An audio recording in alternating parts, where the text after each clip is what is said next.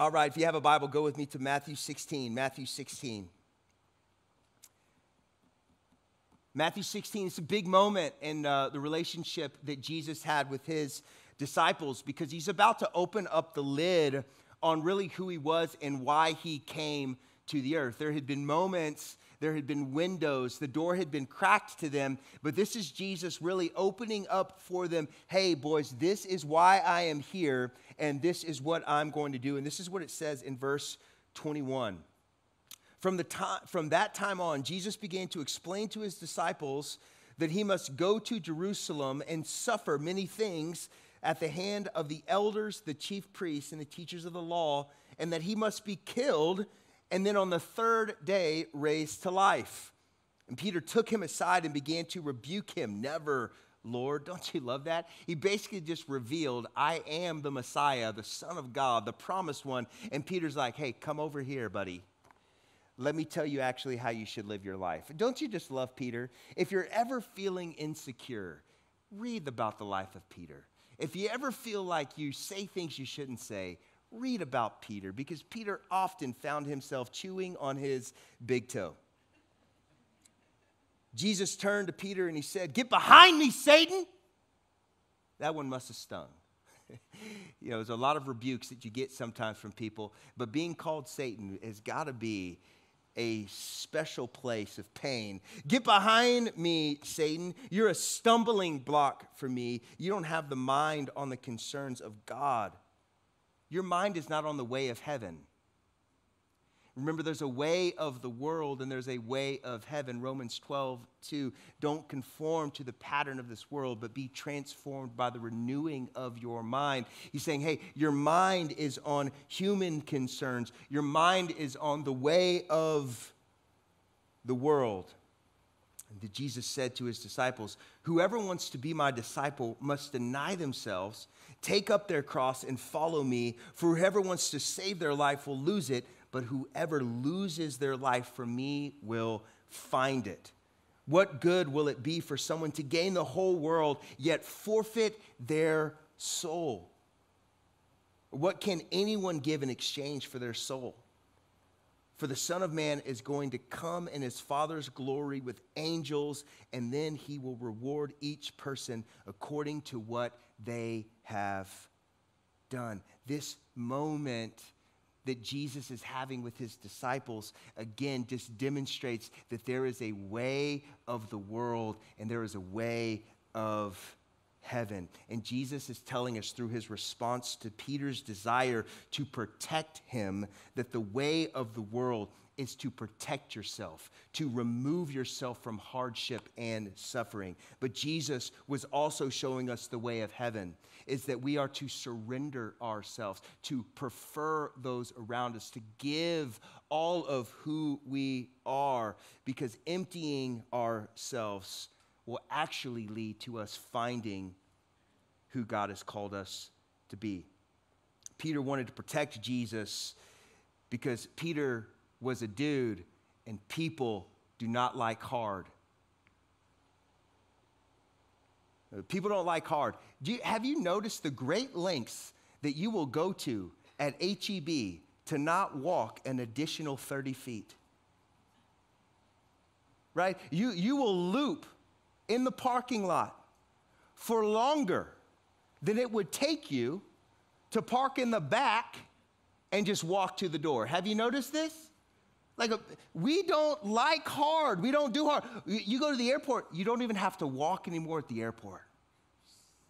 You can stand on a moving sidewalk. You can just stand there and you will find yourself where you need to go. Most of the things that we're longing to get in life are to make what? Life easier, right? If, man, if I had that, man, life would be easier. Like my son watches these YouTube channels like crazy, and there's this one where this guy did the auto driving feature in his Tesla for 24 hours straight.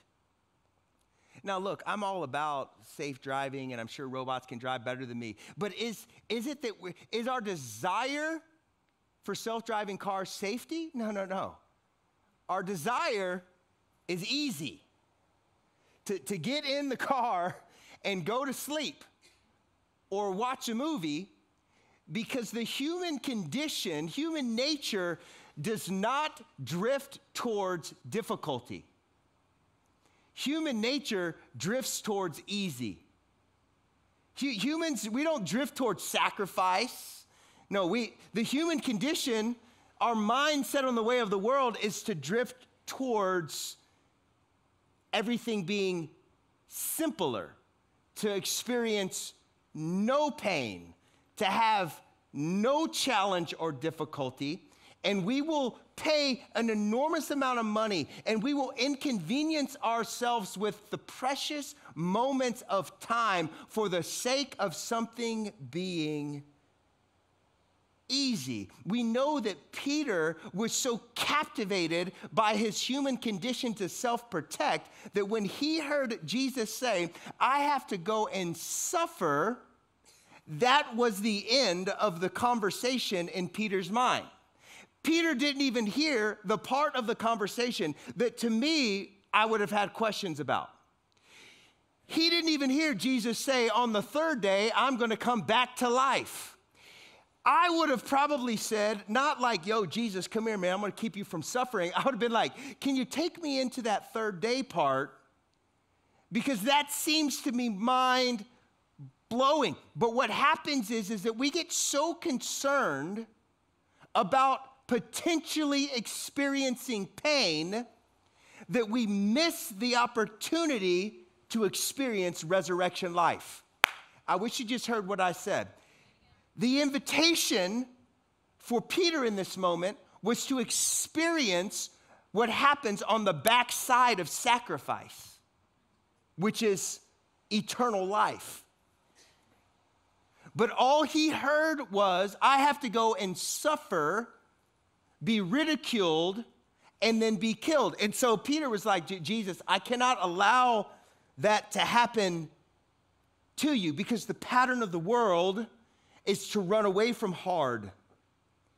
And, and Peter had his ear to the world. He didn't have his ear to heaven. And so he was blinded from seeing what Jesus was actually saying. Now, here's why I want to start with this today because it's important that we understand that we are never going to drift towards preferring those around us. We're, we're not going to drift towards sacrificing ourselves for anything. Every sacrifice that we do has got to be a conscious decision to fight against the human condition that Jesus called a stumbling block. Remember, Jesus was fully God and fully man, and he said no to everything that we seem to not be able to say no to. But it, it, does not mean that he was not tempted by the things that we are tempted by as well. It says in Hebrews 4:15, "For we don't have a high priest speaking of Jesus who's unable to empathize with our weakness, but we have one who's been tempted in every way just as we are, yet he did not sin. Now, this explains Jesus' harsh response to Peter of get behind me, Satan. You're a stumbling block to me. You don't have in mind the concerns of God, but merely human concerns, because he was tempted by that human concern to protect himself, to not walk into the pain of the sacrifice that was before him. He was tempted to remove himself from the pain that is coming, the hard that was coming, because our hearts drift towards self protection. They don't drift towards selfishness, selflessness. Our hearts drift towards self protection. Jesus is saying, for if you want to save your life, actually, you need to lose it. And whoever loses their life for me will find it. Jesus, in the middle of him feeling this temptation to choose easy over hard to choose no pain over pain was making it very clear that if we don't intentionally point our life in the direction of giving our life away, we never will. We never will. Last week we talked about the iPhone and how the iPhone has changed everything in culture and it's eliminated a a, a, an experience in the human condition called boredom. Like we, we're not bored anymore. Like if you're in line at the DMV, we're no longer bored. We just watch a movie. We, we scroll all of our boredom away, right? Like the iPhone has changed everything. And the iPhone also has eliminated this very uh, pivotal part of my developmental life, which was being lost. So some of y'all don't even know what being lost feels like. You've never been lost. You don't know what lost is. Like that is that is something that is gone in the human condition now. That like you could go to your friend's house, you can get turned around, you could get so lost, you don't even know how to ask for directions home. You know, they're like, give me a landmark. And you're like, I don't even know, man. Like, you give them a landmark, and they're like, dude, I've never heard of that before. And that's the deeper pit of of loss. You know, like I kind of miss that feeling of the uncertainty of, Am I going the right direction? Even when MapQuest came out, do you remember when MapQuest came out and you could print off the step by step, you know? And like even as you're doing that, you're still having a little uncertainty until you see it. Am I really gonna end up where I'm supposed to be? And you know what I'm saying? And then you didn't really have a cell phone. And so it's not like you could keep in contact with the other people. We all just had to hope and pray that we were going to the same place, you know? Like you made a plan a couple of days before. Isn't that crazy? Like you, you would be like, hey, we're going to go to dinner next week, and this is where we're going to go. And you'd print off your MapQuest thing. And that was a huge step forward from having the, the atlas in your glove box, right? Like I still remember that. Like where, where you would have to bust that thing out and like check, like, well, maybe I'm around this road and that road, you know? Like that's gone, man. My kids will never have to read a map. My, my kids will never know the feeling of being lost. But here's the thing ha- have you ever gotten a pin from someone and it didn't take you to where they said it was going to take you? Yeah, like I, I have had multiple moments where I hear Siri say, You have arrived at your destination. And I'm like, I don't think I have right? Like one time I went to a wedding, I've told this story before. I went to a wedding and it took me into the middle of a cow pasture, dude. Like I'm on a dirt road and it's like you have arrived at your destination. And I'm like, I just don't think this is where I'm supposed to be. Right? But here, but but can, can we just take this into the in, into our souls for a minute? We're gonna end up where we put the pin. Where, where you put the pin is where you're going to end up going. And if you drop that pin in the wrong place, you will arrive at your destination and look around and go, I don't think this is where I want to be. And Jesus is, is opening that up for us when he says, if you want to save your life, actually, you need to lose it. The marker of experience a full life in me, the pin of experiencing a full life in me is actually when you set it on losing your life. Because if you set it on saving your life, you're gonna get to the end of your life and go, I don't think that this is where I wanted to be. We see this happen all the time in culture, man, where people supposedly get all that they wanted and realize that it's not actually what they needed. And so then they will spend the back half of their life pivoting all the decisions they made on the front half of their life, trying to find what they're looking for. Because if we don't set the marker in the right place, we're going to hit where we're pointing. Let's make sure we're pointing in the right direction. It blows me away that Jesus, the living God, what tempted him to bail on his mission on earth was to self protect. It wasn't power, it wasn't lust, it wasn't greed. Those same things throughout Scripture seem to not faze him. There's not, it's not going around yelling at women, telling them to get away and cover themselves, not one time. Jesus didn't seem to be tempted by money at all. He talked about money all the time because we're tempted by it, but he never told stories about how, oh man, this is a stumbling block for me. The one time that Jesus says this is a stumbling block for me was to protect himself from giving all of himself. Jesus. How much more me and you? How much more me and you is our tendency going to be to make decisions to protect ourselves versus giving all of ourselves? Proverbs 11:25 says this, a generous person will prosper. It's one of my favorite passages in all of the Bible. A generous person will prosper. I was in a talk one time and I heard this professor who was teaching, he's an African guy, was teaching actually at a school in Africa, and he happened to be at Baylor doing like a professor exchange thing. And I was in a conversation with a lot of other students about what does help look like in developing countries? Like, what's real, practical, tangible help that we can do? to not go in and feel better about what we've done, but do things that will impact the society and, and change lives really.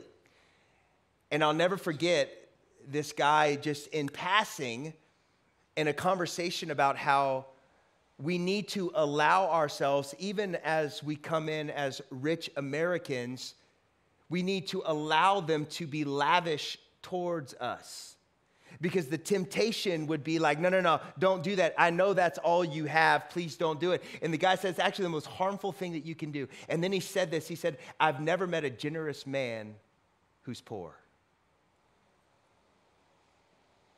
And I was like, yo, that'll preach.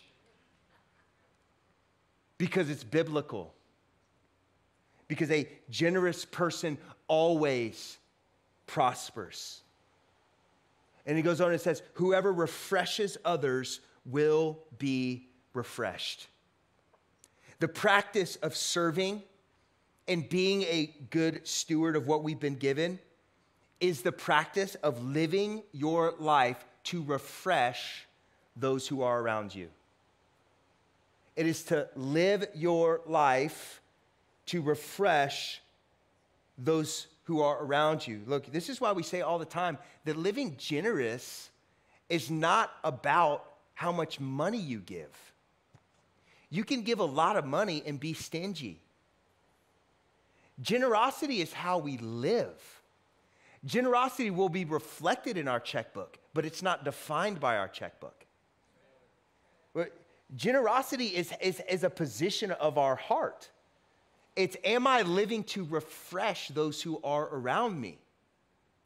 And, and you can refresh people around you without giving them a dollar. Man, when I was dirt poor, I thought I got a, a, a pass out of being generous, generous, you know? Like, I'm like, dude, that's for the rich. Praise God. You know what I'm saying? More money, more problems. I don't have any money. That's not my problem. But generosity actually has nothing to do if I give a dollar or $5,000. Generosity has everything to do with the position of my heart.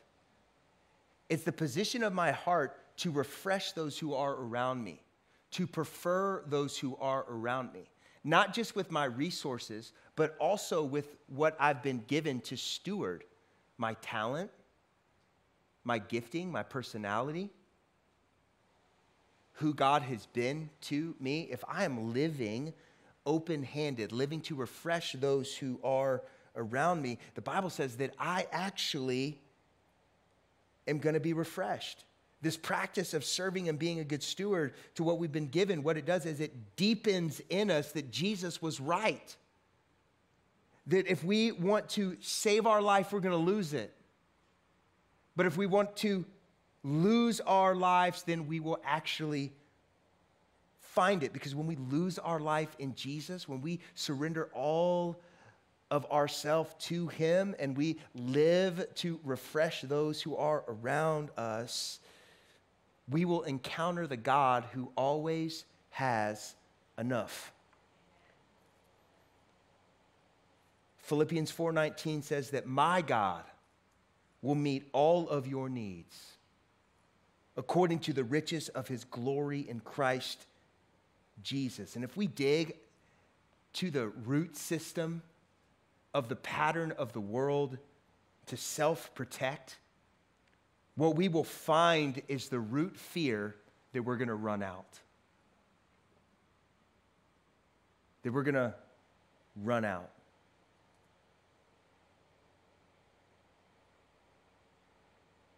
That's why people that have a lot of money feel just as insecure about their future as people that don't have any. Why? Because first of all, we fear that we're going to run out. So you can have $5 million in the bank or $1 in the bank, and the fear that will steal and kill and destroy your life can be the same. Isn't that amazing? Like we think like, oh no, it's gonna be different. It's gonna be different. I'd really love. I, I used to. I'd really love. You people be like, man, it's so challenging to have a lot of resources. I'm like, I'd love to experience that challenge. You know what I'm saying? Like, I would love to feel that. I'd love to feel that pain of, of having too much. You know what I mean? Like, just one time, Lord, let me feel the pain of having a lot. You know what I mean? Like, but, but the truth is, is that I think we experience the same things. Because it's not actually about at all how much we have. If we don't deal with that root, that is driving us to protect ourselves versus give all that we have. This, this fear that we're to run out of money, we're to run out of capacity. This is a big one right now in culture. Like, I'm to run out of me. I'm, I'm to I'm to run out of time. I, I, I, I don't have enough of anything, so I need to protect the little things. because we're fearful we're going to run out. We're fearful we're going to run out of time, capacity, money, resources, talent, ideas.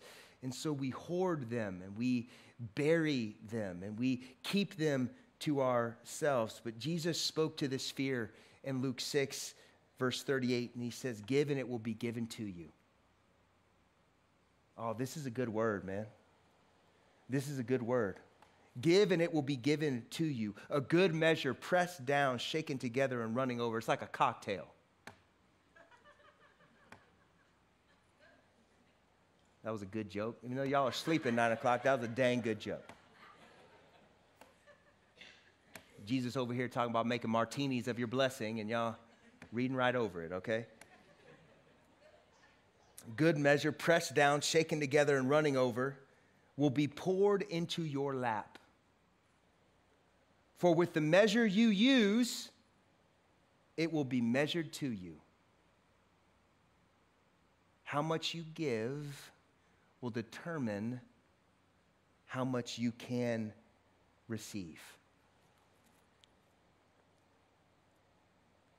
I tell you, if we live to refresh those around us, we will have all that we need. If you live from the place in your heart of I have more than enough, then you will have more than enough. You will. You, you might not have all that you want, but you will have more than enough.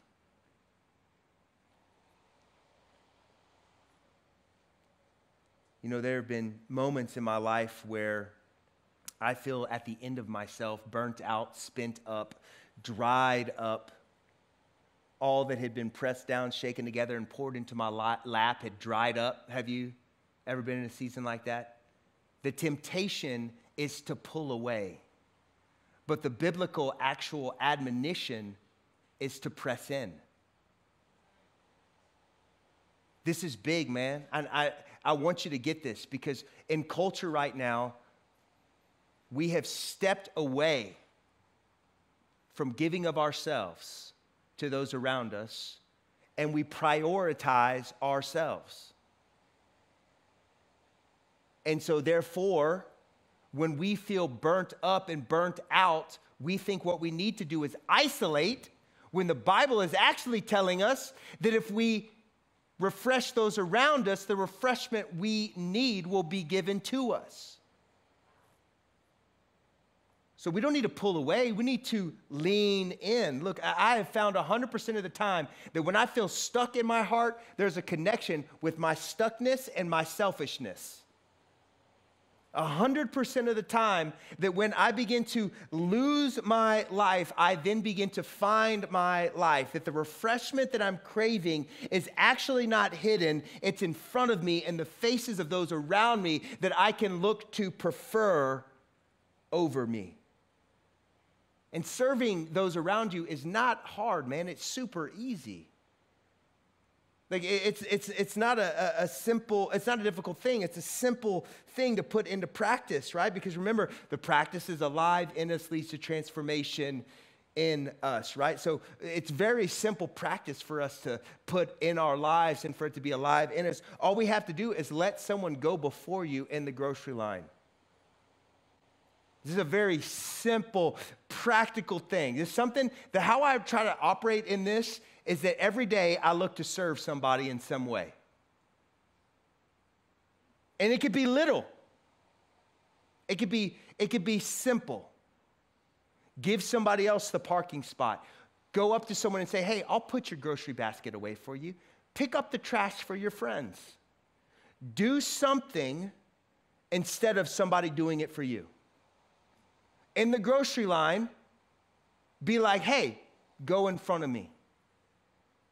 Why do the little things matter? Because if we're not living daily in these little decisions to prefer those around us, these bigger decisions that are life altering, time consuming opportunities to prefer others and to serve others, we won't even touch them. Because remember, it's not about the mechanics, it's about the purpose. And the inverse can happen. You can be like, yo, I serve in kids. I checked off my box. I served in kids this month. I did my serving deal. Now I can operate in the way of the world and live to protect what I have versus living open handed to refresh those who are around me. That's not practicing the practice of serving in stewardship. That's just checking the box, the mechanics of serving. And so Yes, the big things are big serving in kids, serving at a soup kitchen during the week, serving your neighbor, making them food. Those things that take more time are mega important, but those aren't the only ways that we prefer others. We need to live our life in a rhythm of preferring others. Of saying, if there's a way for me to bless people who are around me, I want to take that road even if it's little. Even if it's small, I want to take the road of preferring those around me, doing something to refresh them, and trusting that as I do that, God will refresh me. Jesus put it this way in Matthew 20, verse 25. You know that the rulers of the Gentiles lorded over them, and their high officials ex- exercise authority over them? Not so with you.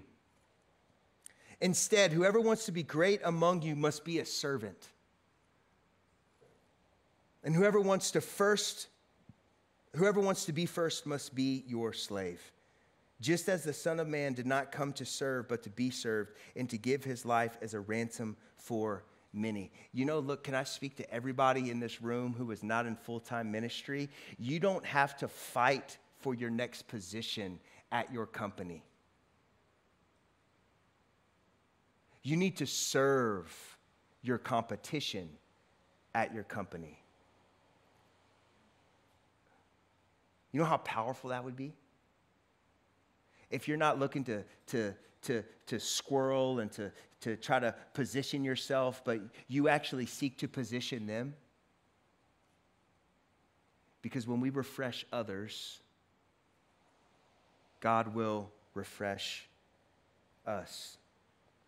I want to close today with the story in Matthew 25 is again uh, what Jesus is doing here is he's telling a series of stories for us to help us see the way of heaven in light of the pattern of the world that we live in. And I, I love this series of stories. Jesus starts almost all of them the same way by saying, The kingdom of heaven is like and he's describing to those who were listening that the way of heaven looks like this, even though the way of the world is telling you you need to do this. And it says this in verse 14 again it will be like a man going on a journey who called his servants and entrusted his wealth to them. And to one he gave five bags of gold, to another two, and to another one, and each according to his ability. And then he went on his journey. And the man who had received five bags of gold went at once and put his money to work, and he gained five bags more. So also the one with two bags of gold uh, gained two more. But the man who had received one bag went off, dug a hole in the ground, and hid his master's money. And after a long time, the master of those servants returned, and he settled accounts with them. And the man who had received five bags of gold brought uh, another five. Master, he said, you entrusted me with five bags of gold. See, I've gained you five more. And his master replied, Well done, good and faithful servant. You have been faithful with a few things, and I will put you in charge of many things. Come and share in your master's happiness. And the man with two bags of gold also came and said, Master, you entrusted me with two bags of gold. See, I've gained two more. And his master replied, Well done, good and faithful servant. You've been faithful with a few things, but I will put you in charge of many things. Come and share your master's happiness. But the man who received one bag of gold said, Master, I knew you to be a hard man, harvesting where you have not sown and gathering where you have not scattered seed. So I was afraid, and I went out and I hid your gold in the ground. See, here's what belongs to you. His master replied, You wicked and lazy servant. So you knew that I harvested where I have not sown and gathered where I have not scattered seed.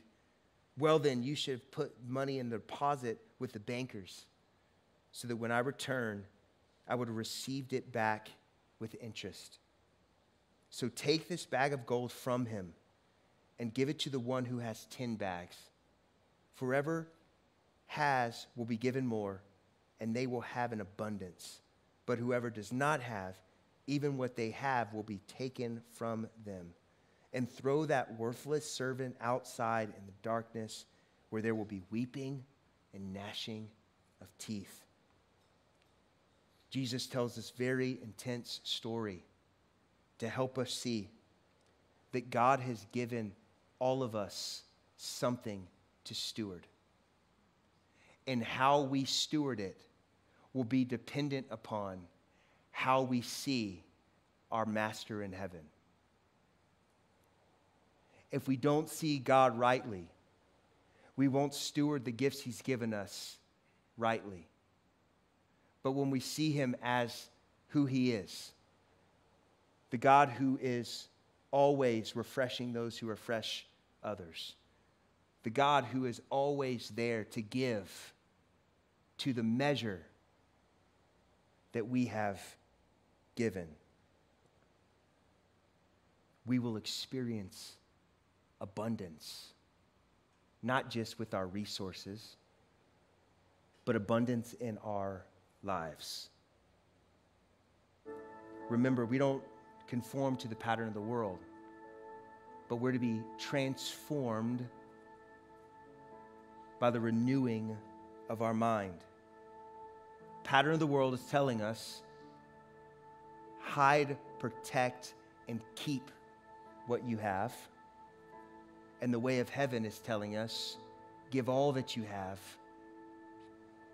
to refresh those who are around you. Isn't it amazing that if we hide what we have, we don't just lose, the people around us lose. We don't just miss out, the people around us miss out. But when we give, when we are obedient to refresh those who are around us, and we experience the refreshment of God, it will fuel us then to give more. This is how we're going to be changed. This is how we're going to not conform to the pattern of the world which says self protect, but be transformed by the renewing of our mind. And we can start seeing the way of heaven so that we can test and approve God's good and perfect will for our lives. We have to look to serve those around us. We have to be good stewards of what God has entrusted us with. And as we do that, we will be made new. Amen? So here's our practice this week. Very simple. I want you to serve somebody every day. Can you do that? I want you to prefer somebody in some way every day this week. It could be little, it can be big, but again, it's the purpose. It's not the what, it's what it does. And here's the other challenge the other challenge is if you're not on a serve team, you're missing out and we're missing out.